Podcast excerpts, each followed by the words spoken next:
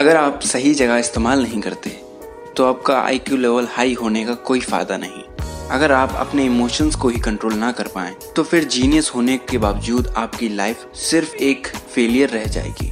ऐसे भी लोग हैं, जिनका आईक्यू बहुत ज़्यादा है। फिर भी वो सेम मिस्टेक रिपीट करते हैं और यूजली फेलियर का शिकार बन जाते हैं। इसलिए ऑथर का मानना है कि ई आई आई क्यू से ज़्यादा मैटर करता है। ई आई का मतलब होता है emotional intelligence average I Q और गुड ई आई वाले लोग भी ज़्यादातर अच्छा परफॉर्म करते हैं और ई आई हमेशा इम्प्रूव की जा सकती है।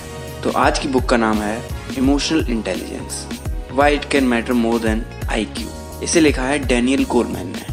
हम इमोशनल इंटेलिजेंस को समझने से पहले इमोशंस को समझेंगे।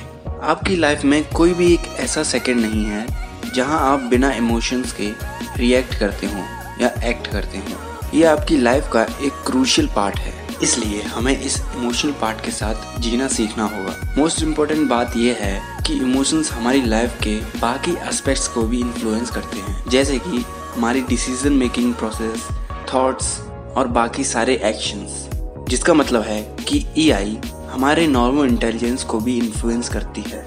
इसे एक एग्ज़ाम्पल से समझते हैं। हम सब कभी ना कभी लाइफ में दुखी होते हैं। लेकिन एक बात जो आपने शायद ही नोटिस की होगी, आपके सैड इमोशंस आपकी थॉट प्रोसेस को इन्फ्लुएंस करते हैं और आप उस वक्त वही सोचते हैं जो आपके लिए अभी तक अच्छा नहीं रहा है, यानी अनप्लेजेंट एक्सपीरियंसेस लेकिन यहाँ अच्छी बात यह है कि ये रिवर्स में भी काम करता है। यानी अगर आप अपने अंदर पॉजिटिव थॉट्स लाएँ तो आपके अंदर पॉजिटिव इमोशंस जनरेट होंगे और वो आपको अच्छा महसूस कराएँगे।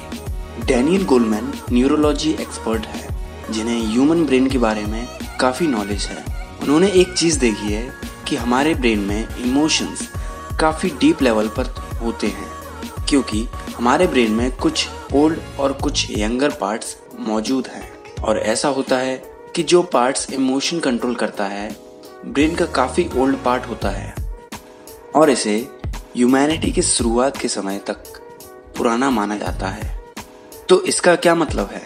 यही कि हम इमोशंस को कभी भी इग्नोर नहीं कर सकते, क्योंकि इनके होने का कुछ मतलब होता है। एग्ज़ाम्पल के तौर पर एमिकडेला एक बहुत ही ज़्यादा ओल्ड पार्ट है, जो कि ब्रेन के यंगर कॉटेक्स को इन्फ्लुएंस कर सकता है, और younger cortex centre of intelligence कहा जाता है। डैनियल गोलमैन के हिसाब से इसका मतलब होगा कि इमोशंस हमारे माइंड में बहुत स्ट्रांग होते हैं।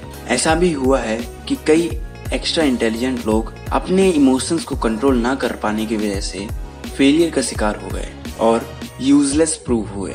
विंसेंट बैंगो एक ऐसा ही एग्ज़ाम्पल है। अपने इमोशनल इंटेलिजेंस का सही से इस्तेमाल ना करने के कारण उन्होंने अपनी लाइफ बर्बाद कर ली। ऐसे एग्ज़ाम्पल कर्ट कोविन और एमी वाइन हाउस भी हैं।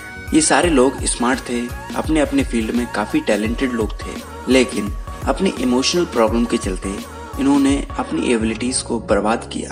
डैनियल गोलमैन एक्सप्लेन करते हैं कि ग्रुप कॉन्टेक्ट में भी ई मैटर करता है। इमोशनली इंटेलिजेंट लोग एक ग्रुप में रहते हैं और सोशल एटमोसफियर को इम्प्रूव करते हैं और उसे हारमोनियस बनाते हैं। और ये सब उनके लिए इजी भी रहता है। हमें इस एस्पेक्ट के बारे में केयरफुल रहना चाहिए। जैसे कि कुछ लोग अकेले काम करना ज़्यादा पसंद करते हैं तो उन्हें करने दीजिए। उनकी चॉइस को रेस्पेक्ट कीजिए। गुड इमोशनल इंटेलिजेंस आपकी लाइफ सेव कर सकती है। वैसे, सुनने में ये थोड़ा अजीब लगेगा, लेकिन उसके पीछे साइंटिफिक एविडेंस है। डेनियल कोलमैन ने कई सारी ऐसी स्टडीज़ मेंशन की हैं, जो एंगर मैनेजमेंट और हेल्थ के बीच क्या रिलेशनशिप होता है, इस बारे में इन्वेस्टिगेट करती हैं। ऐसे लोग जो अपने आप को कंट्रोल नहीं कर पाते उनके 50 से कम एज में मरने के चांसेस सात गुना ज़्यादा होते हैं।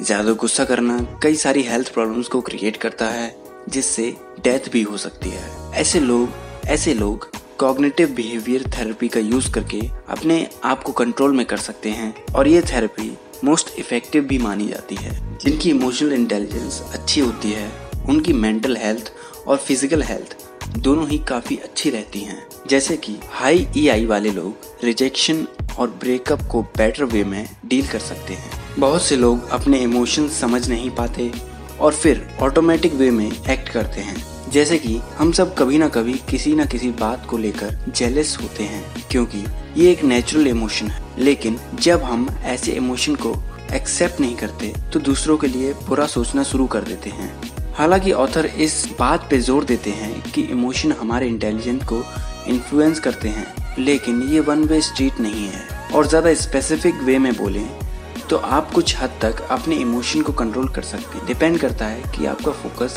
किस चीज़ पर है। अपने आप को मोटिवेट करने का बेस्ट तरीका है कि अपने आप को समय समय पर रिवॉर्ड देते रहें। लेकिन कई लोग ये भूल जाते हैं कि रिवॉर्ड उनका एंड गोल नहीं है, और वो रिवॉर्ड से एडिक्टिव हो जाते हैं। आपको सोच समझकर अपने आप को रिवॉर्ड देना होगा और अपने इमोशंस को रिवॉर्ड से थोड़ा दूर रखना होगा, जिससे कि आप एडिक्टेड ना हो जाएँ। आप ये ना समझे कि यही आपका एंड गोल है।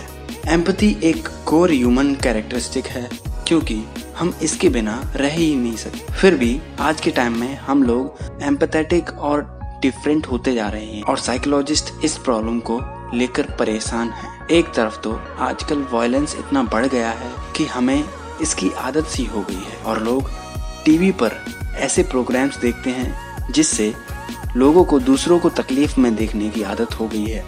ये चीज़ बेहद खतरनाक है हमारे फ्यूचर के लिए, क्योंकि हेल्दी ह्यूमन रिलेशनशिप्स के लिए हम इंसानों का एम्पैथेटिक होना बेहद ज़रूरी है। लेकिन अच्छी खबर ये है कि हम अपने अंदर एम्पथी इम्प्रूव कर सकते हैं। जो एम्पैथेटिक होते हैं वो दूसरों के साथ अपने रिलेशन को लेकर ज़्यादा केयरफुल रहते हैं। बेशक मिसअंडरस्टैंडिंग होने के चांसेस हर रिश्ते में रहते हैं, लेकिन सबसे इम्पोर्टेंट बात यह है कि मिसअंडरस्टैंडिंग को सही ढंग से सुलझा दिया जाए। तो आज के लिए बस इतना ही। अगली बार फिर मुलाकात होगी किसी नई बुक स्टोरी या बायोग्राफी के साथ। तब तक के लिए अपना ख्याल रखें और सीखते रहें।